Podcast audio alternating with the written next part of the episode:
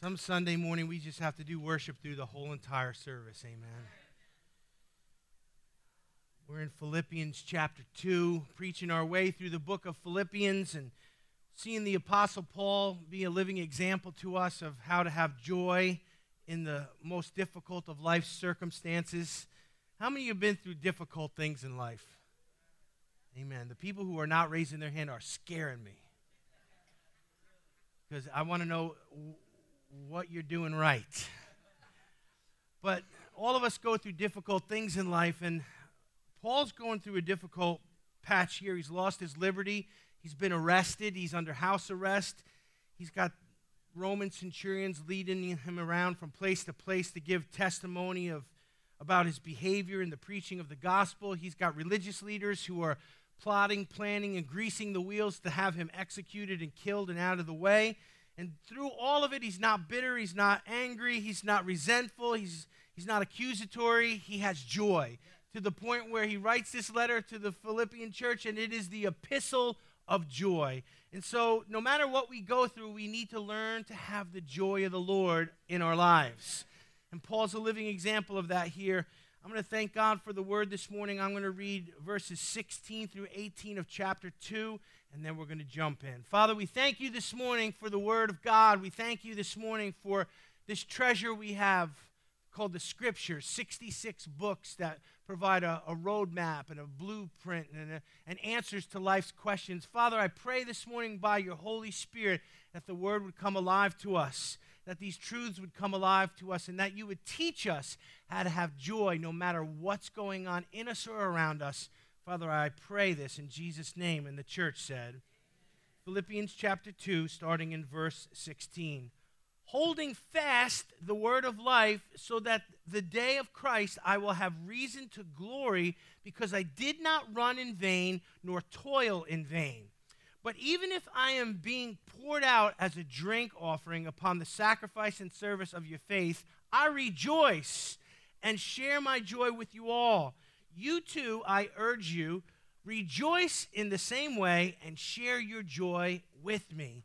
So there's a lot in those few verses here that Paul's showing to us, but he starts off by saying, Hold fast to the word of life. And of course, Jesus is the Word, the Bible is the Word, and He is in fact telling us to hold on to Scripture. That, that's the simplistic understanding of this, but there's more. Paul is telling us to hold fast. Now, I want you to understand there's different ways to hold on to things. You, you can hold, you know, with a real tight grip. You can hold with a loose grip. Maybe you could just throw it in your pocket. You could put it on your desk. But if you have something valuable, you need to hold on tight to it. You know, most of us hold on to our phones too tightly. You ever see people get separated from their phones and they begin to come unglued? Separation anxiety from your phone. Well, so, sometimes we hold on too tight to things that are not important, but there are things in our lives that are important that we need to hold on tight to. Now we can have a loosey goosey grip. We can have it just, ah, you know, where is it, you know? And, and, and what happens when we do that is often we lose what we should have held on tight to. We need to have the grip, the same grip that the woman with the issue of blood had when she grabbed the hem of Jesus' garment. Amen. She, she wasn't just like, oh, you know, Jesus, and put her hand. No, she grabbed a hold of him and she held on. She had a death grip. Why? Because she knew in her heart that he was her only hope and, and that somehow she had to connect with him. So she held on tight. And I want you to get that imagery in the theater of your mind that tight grip, that death grip, holding on when Paul says here, hold fast to the word of life. Now, in its simplicity, of course, that means the scripture. We're going to dig in a little deeper here today. What's Paul telling us to hold on to? Number one, Paul is telling us to hold on to Jesus. You and I, above everything else we hold on to, well, I hold on to my health and I hold on to my Uh, mind and I hold on to my job and I hold on to my finances and I hold on to my relationships. Great, good, that's wonderful. But if we don't hold on tight to Jesus and make him number one in our lives, all of those other things are going to eventually come unglued. You can't have health and happiness and solid relationships without a tight grip on Jesus. We've got to hold on to him. Jesus was the Word made flesh. He is the Word. When we preach the Word of God, we are preaching the revelation, the illumination of the risen Christ. From cover to cover, the Bible shows us from Genesis to Revelation who Jesus is and what he means to us. The Old Testament is filled with messianic prophecies about who is to come, and Jesus fulfilled them all. The New Testament is all about Jesus. Back to the book of Revelation, where he comes again for the church and to rule and reign on the earth. Come on, the Word is all about the Word. We've got to have a tight grip on it. You know, many times in life we go through trials, we go through persecutions, and sometimes just life loosens our grip on the Lord.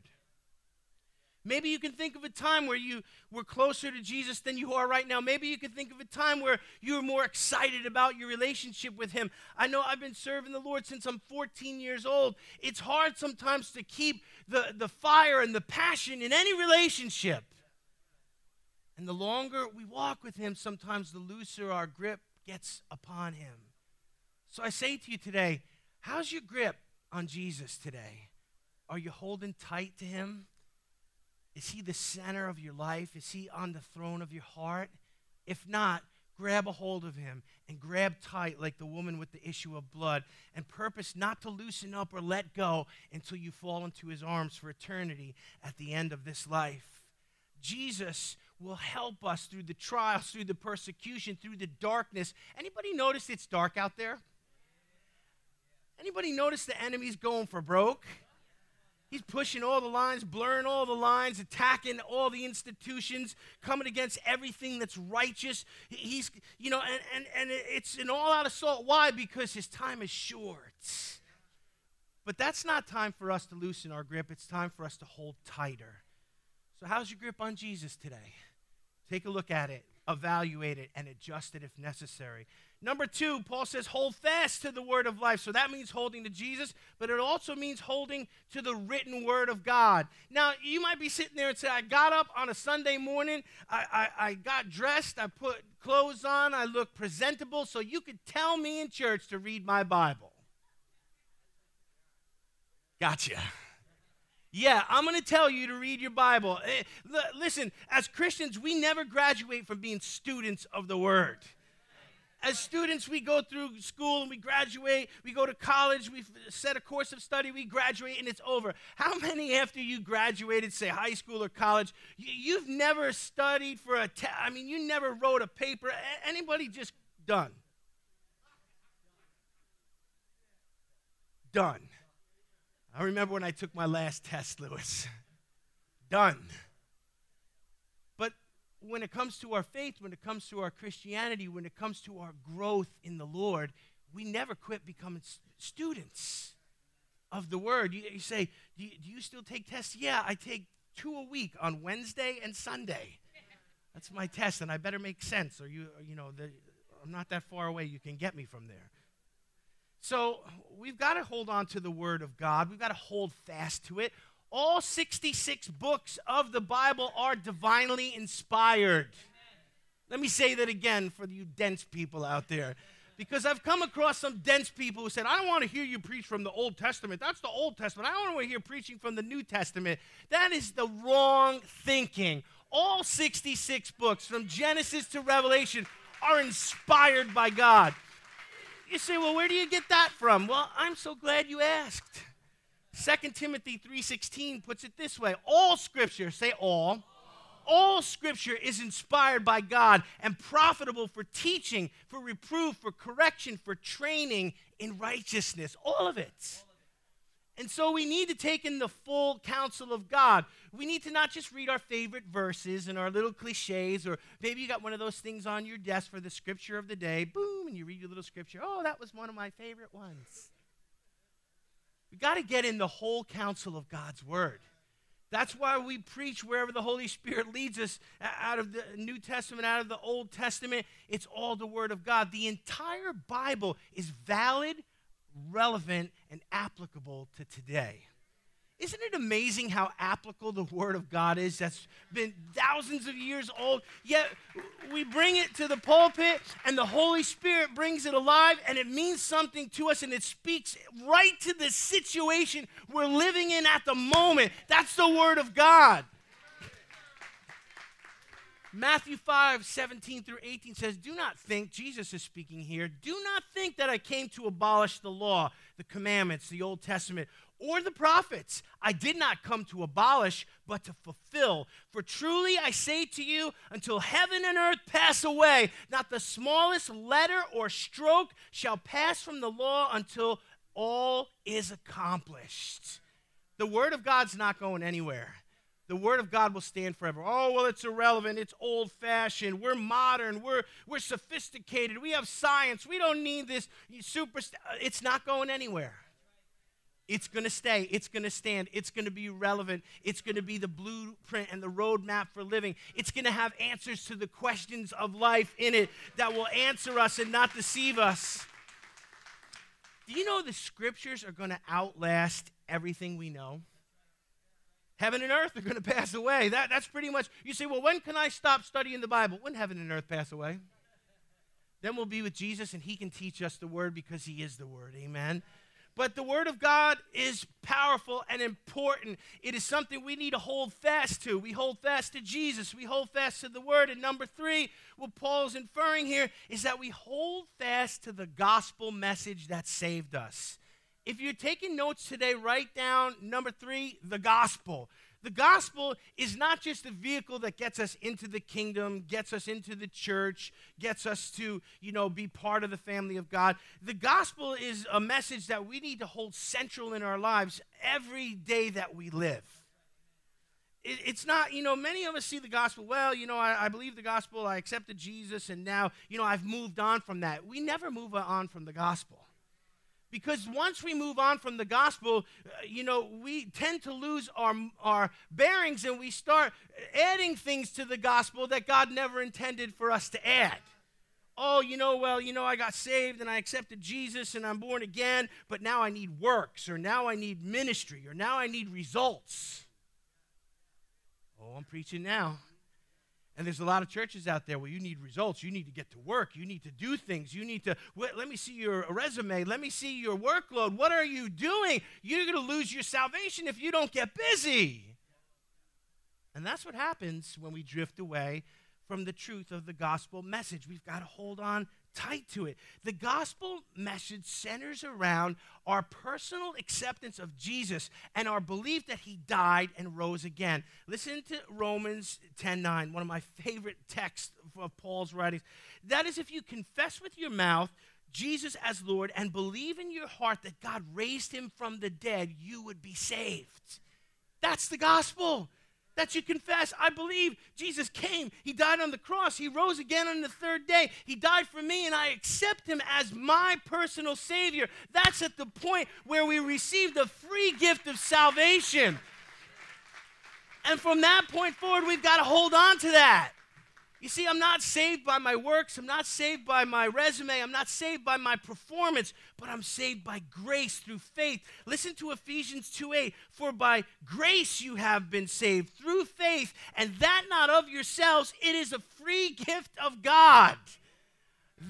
See, this type of understanding of the simplicity of the gospel will short circuit all the legalism that religious systems try to put on people. And it is legalism to think that our works are going to, well, God, you know, I did this and I read my Bible and I, and I prayed and I, and I joined this club and this group and I'm involved in ministry and can you bless me now? It's not our performance, it's not our workload, it's not our accomplishments, it's His grace.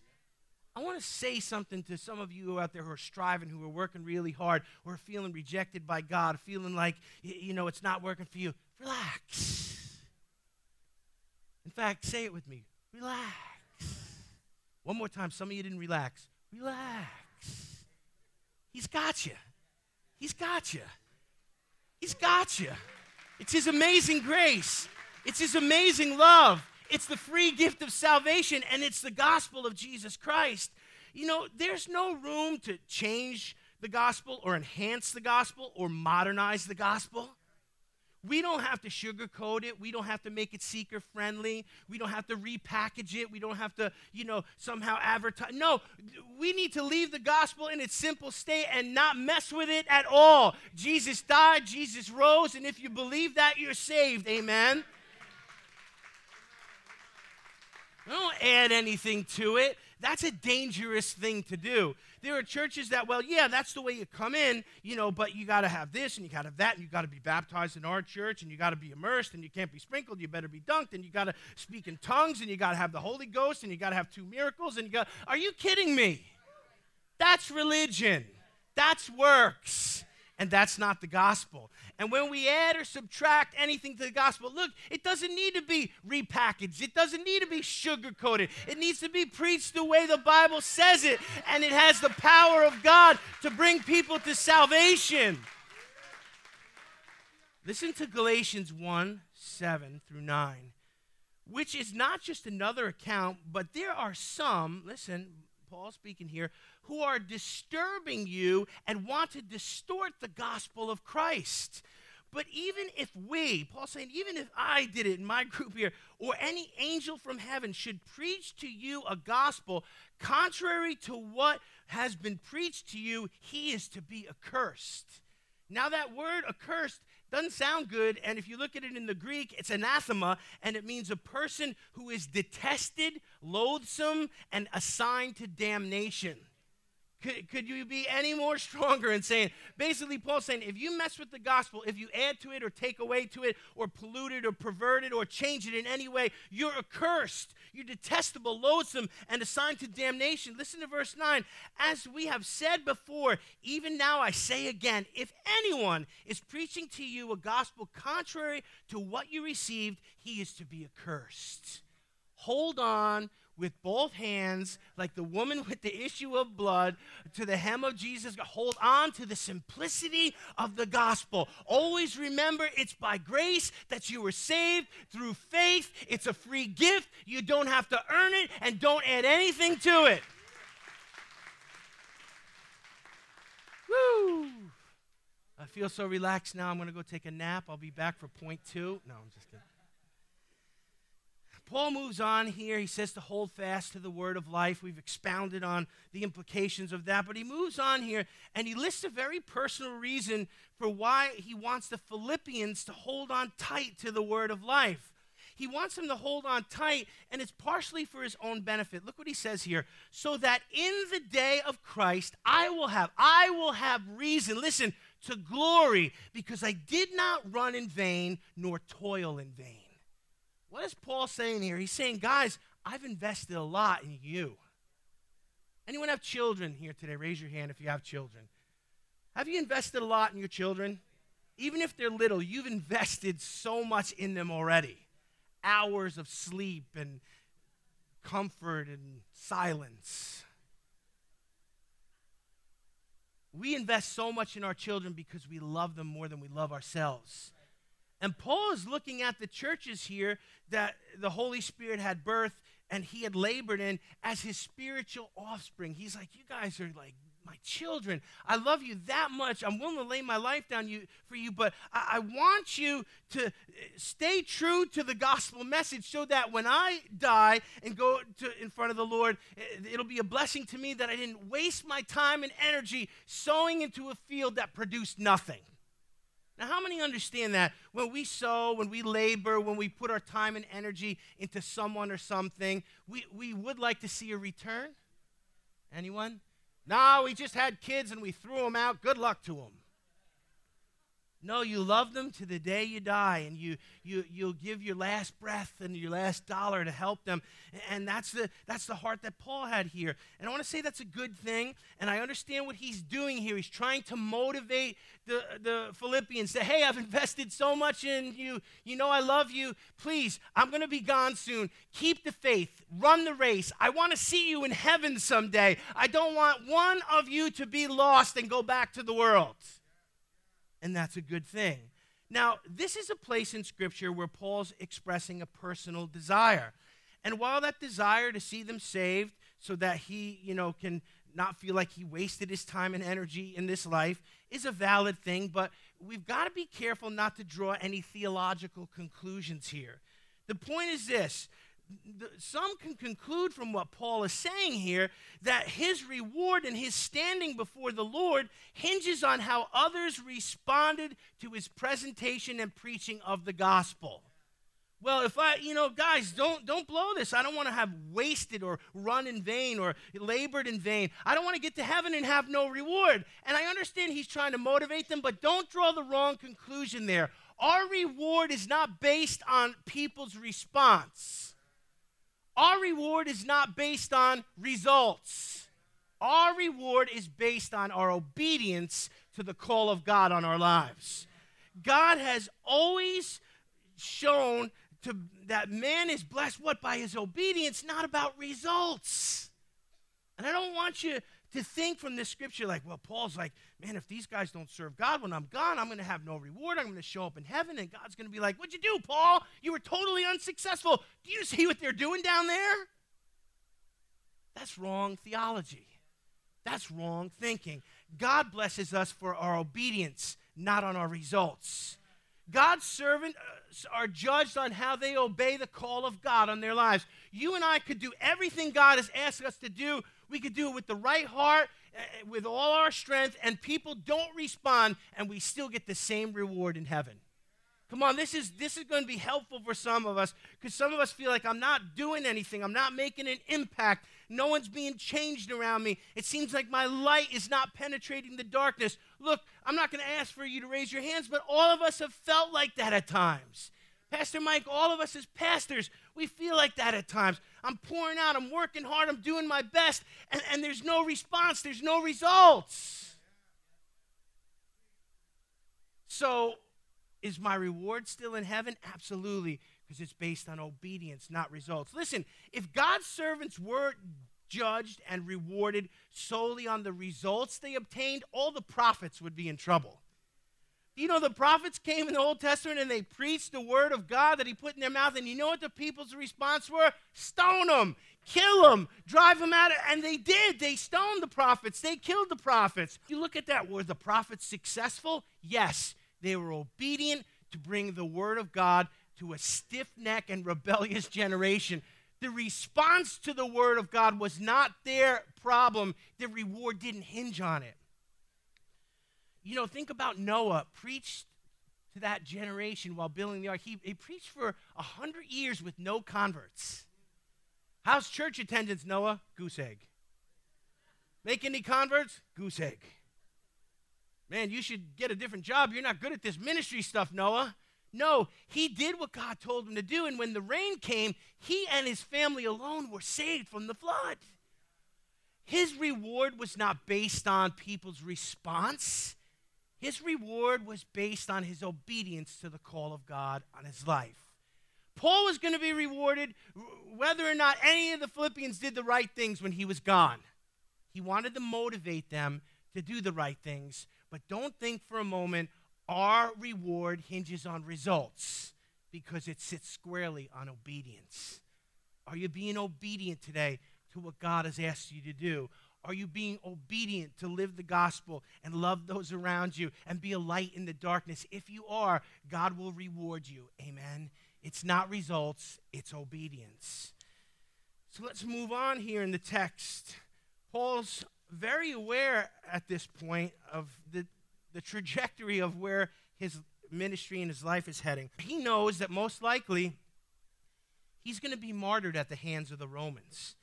Now, this is an interesting thing. He keeps a, a cheerful heart, he keeps his joy up, and, and he's hopeful, but at the same time, he can see that writing on the wall. And he knows in verse 17, he gives us a clue that he knows, and he says this But even if I am being poured out, say poured out, even if I'm being poured out as a drink offering upon the sacrifice and service of your faith, I rejoice and share my joy with all of you. Paul saw the sacrificial suffering of his life as a joy to be shared with the churches. because he saw it as furthering the gospel and galvanizing the churches and proving that Jesus was not just a religious figure that they talked about, but someone who was worth dying for. Think about this. The, people will say, oh, you know, Jesus was just a, a charlatan or this. He never rose from the dead. His disciples just started a business and started a church. So listen, why in the world would they, each one of them, all 12 of the disciples, died a martyr's death? John was the only one who, who, who died a natural death, but they boiled him in oil first and it didn't kill him. So they send him to Patmos, and he received the book of Revelation on the island of Patmos, and then God took him. But all the rest of them, they were speared, they were beheaded, they were crucified upside down, they were skinned alive. Study the apostles and how they died. Why would anyone die a horrible death like that if they didn't believe with every fiber of their being that Jesus was exactly who he said he was, that he did rise from the grave on the third day, and that he was worth dying for? it just doesn't make sense. Paul knows I'm, I'm on my way out. And yet he sees it as a joy to be shared. Now, I want to point something out about Paul that shows his level of spiritual maturity. He never faked his concern for the souls of others, even those who were persecuting him. Paul was not concerned with just with the Philippian church, just with the Roman church. Paul wasn't just concerned with the apostles and those who had walked with Jesus, Paul was concerned about the Roman centurions that chained him up and walked him around. Paul was concerned about the, the religious leaders and the political leaders that he stood before and testified in chains to. He would preach the gospel to them to such a point that some of them would, you know, they would be like, man, take it easy. You're, you're, you're, I'm about to believe what you're saying here. Some of them would say, like, are you trying to convert me? Because it's working. Paul loved people who were persecuting him. I want you to think about that for a second. That's Christian maturity. Jesus said to love your enemies and pray for those who despitefully use you. I bet you that's no one's favorite scripture. Oh, I wrote that on an index card. It's on my mirror. No, you didn't. That's not the one you wrote on the index card because our flesh doesn't like that. Pray for my enemies. Pray for those who. I mean, like, think about that. That really grates against the flesh. But here's Paul doing what Jesus said to do. Here's Paul looking a lot like Jesus. Jesus was being nailed to a cross, and he says, Father, forgive them, for they know not what they do. Here's Paul witnessing and loving and genuinely caring for the souls of those people around him who are persecuting him, who are imprisoning him, and who would eventually kill him.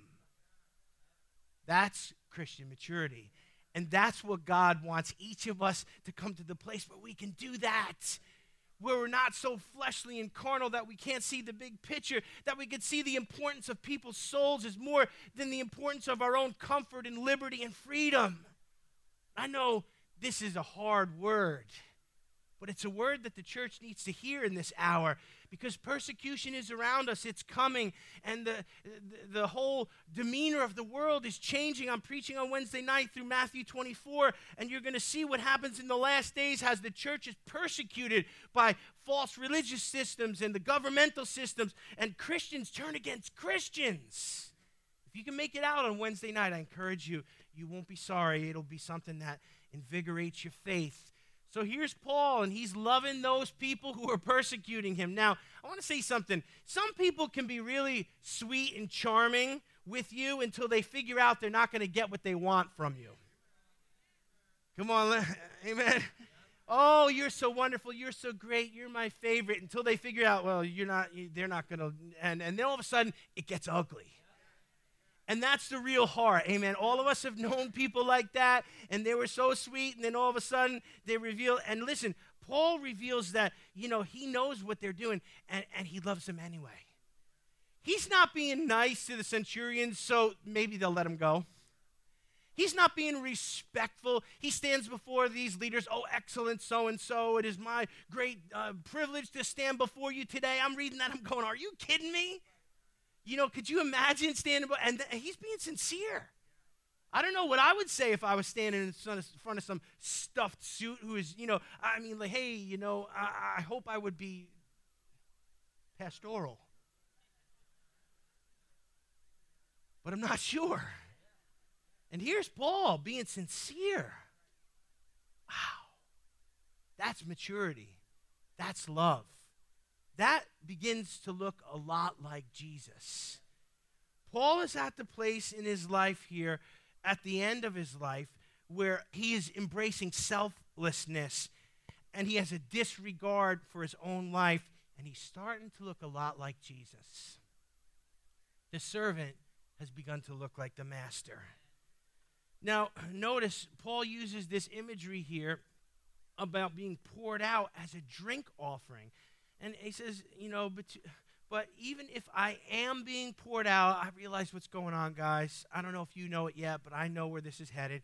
Even if I am being poured out as a drink offering upon the sacrifice and service of your faith, I rejoice and share my joy with you all. So he uses that imagery of a drink offering. Now, the Jews and the Gentiles of that day understood exactly what he meant when he said a drink offering because they understood the sacrificial system. Now, a drink offering was an offering that was made, is also called a libation, where they would pour something valuable out before God. They would pour out water. How many know if you're in the desert and you're pouring out water, that's a sacrifice? Amen. You could take that water and make it into grape Kool Aid, and it's the best substance on the face of the earth. And they pour out water, and they would pour out wine, and they would pour out oil as a libation, as an offering. And, and they understood what Paul was saying here by using that imagery. And you got to understand something about a drink offering. They usually weren't offered all by themselves. A drink offering was almost always a complementary offering to a more significant living sacrifice. So they would offer the blood of a lamb or a bull or eh, goats or whatever, and then that was the that was the sin offering. That was the more significant offering. Then they would pour out the libation as a complement to it. And Paul, with this imagery here, is saying, I recognize the greatest offering that was ever poured out was the Lamb of God, Jesus Christ, the blood sacrifice that destroyed the power of sin. That's the greatest offering. But my life is a complement to that offering that I'm willing to be poured out to reinforce, to reestablish, to show the worth of Jesus' offering. Listen, and this is the heart that we need to have. We can't just sit back and say, well, so thankful for what Jesus has done, but I'm going to do my thing and live my life. The Bible says if we try to save our life, we'll lose it. But if we lose it for his sake, we'll find it. Paul understood this principle, he, and that's why he could rejoice because I'm being poured out as a complement to what Jesus has done to affirm that I'm willing to lay my life down because of what Jesus has done for me, so that all people will see how worthy is the Lamb of God who takes away the sins of the world. Amen. Such a beautiful picture there that I hope you're grabbing hold of today this gospel that Paul preached would be uh, sealed with his own blood, and he saw it as a joyful thing. Now, he finishes off the passage here in verse 18 by encouraging the people of Philippi in that church there to reciprocate, you know, what he's putting out his love, his offering his life, and all this stuff. He wants them to reciprocate what he's doing by loving him back. Now, let me read this here. It says in 18, You too, I urge you, rejoice in the same way and share your joy with me. Paul saying, I've loved you. I'm pouring my life out for you. I'm sharing my joy with you. I'm writing this epistle to you. I'm loving you. Hey, guys, love me back. Does it feel good if you're loving to someone if they don't love you back? It feels horrible. You're loving, you're understanding, you make you take abuse. Anyone take abuse? Amen. John, put your hand down. Your wife's right there. Donna, hit him.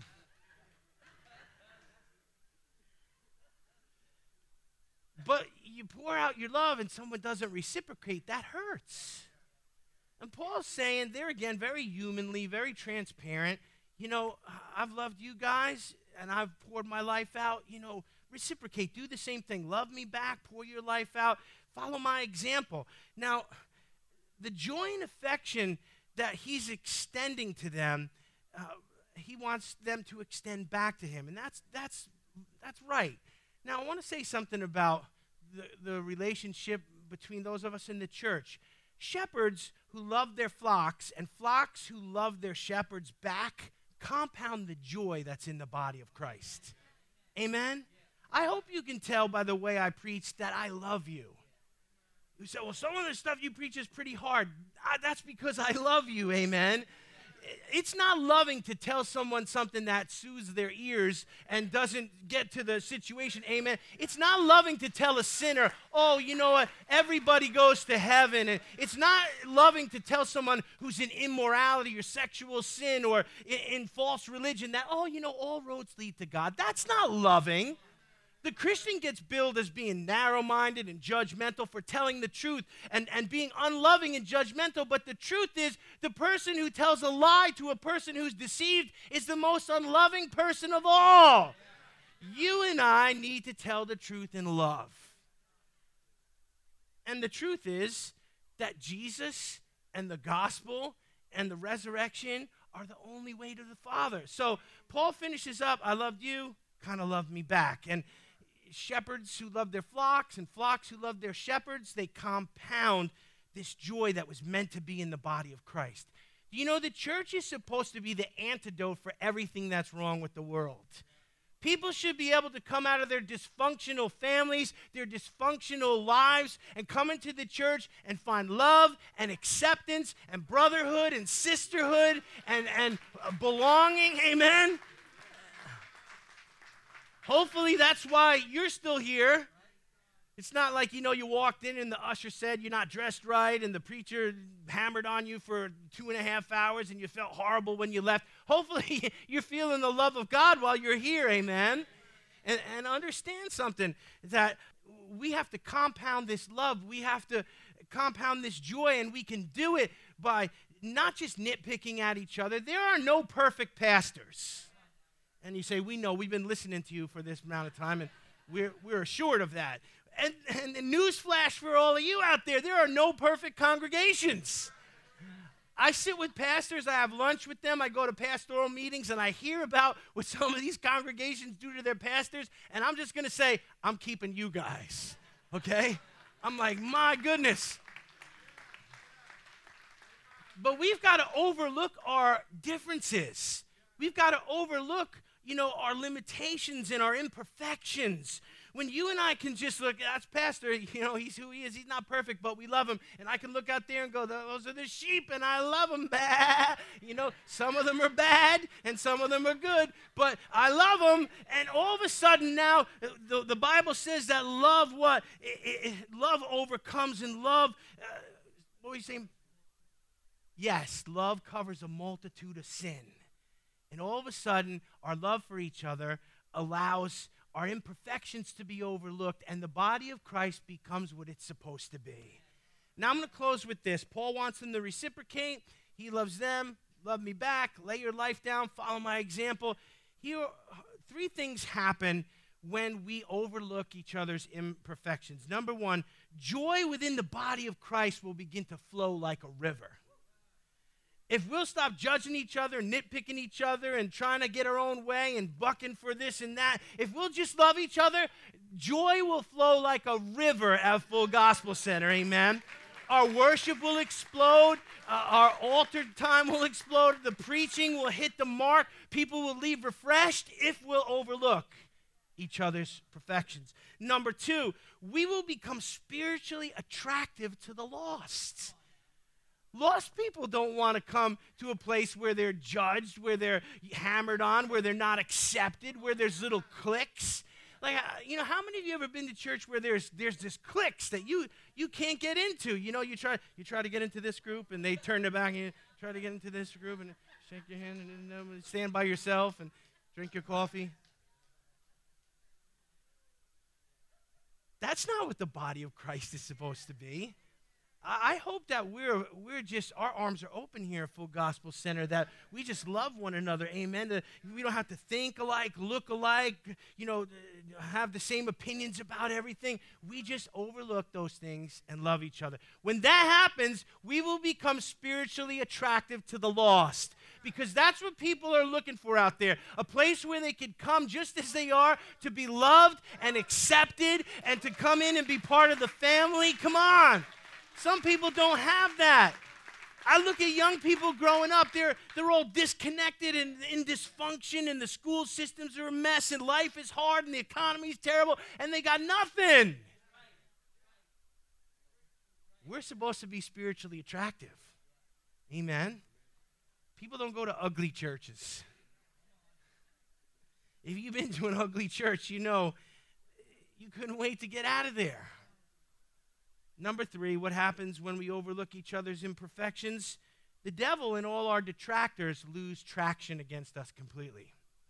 You see, if we'll just love each other and stop judging one another, now I'm not talking about tolerating sin. I'm not talking about explaining away behavior that the Bible says is wrong. That, that's not love. I'm talking about overlooking imperfections and all of us growing together sincerely in our faith. If we'll do that, we'll become uh, very attractive to the lost. The love is going to flow here and it's going to attract people. And then our detractors are going to lose their traction. Why? Because what are they out there saying about the church? Oh, the church is full of hypocrites. They're all judgmental. They're all this and they're all that. And then we stop judging each other and we start loving each other and the joy begins to flow. And, they and they're like, well, they're, they're, they're not hypocrites anymore. They're judged. They're not judging each other anymore. And then all of a sudden, they got no ammo to use against us. Our detractors have to walk away and say, Well, I, I got nothing to say because there's just love there, there's just acceptance. Now, I know you might be sitting in there and go, Pastor, this is a pipe dream. It's never going to happen. There's always going to be people. Yeah, we're working on throwing them out. Just hang in there. no, I'm just, I'm just kidding. We're growing together, amen? People are looking around. Who is it? Who is it? Uh, it's probably him. I knew it was him. You know, the enemy loses traction against us too because what he, he he's the accuser of the brethren. When we're doing wrong stuff, we're gossiping, we're talking about each other, we're murmuring about the pastor. If I was in control, I would have never did it that way.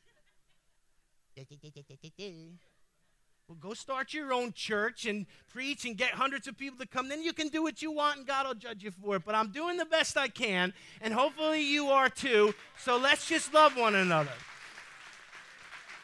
But where there's love, where there's acceptance, where there's the joy of the Lord, the enemy has no traction. Paul was teaching them deep spiritual principles, he was modeling for them deep spiritual maturity. He was encouraging them to hold on tight to the things that really mattered. And he's doing the same for us today by the Holy Spirit. Let's bow our heads right now. Father, we thank you for this word from Philippians. We thank you for the epistle of joy. We thank you that we can learn how to have joy and to be loving and, and to just let the love flow even in life's toughest situations. Father, we realize it's dark out there, but the light penetrates the darkness.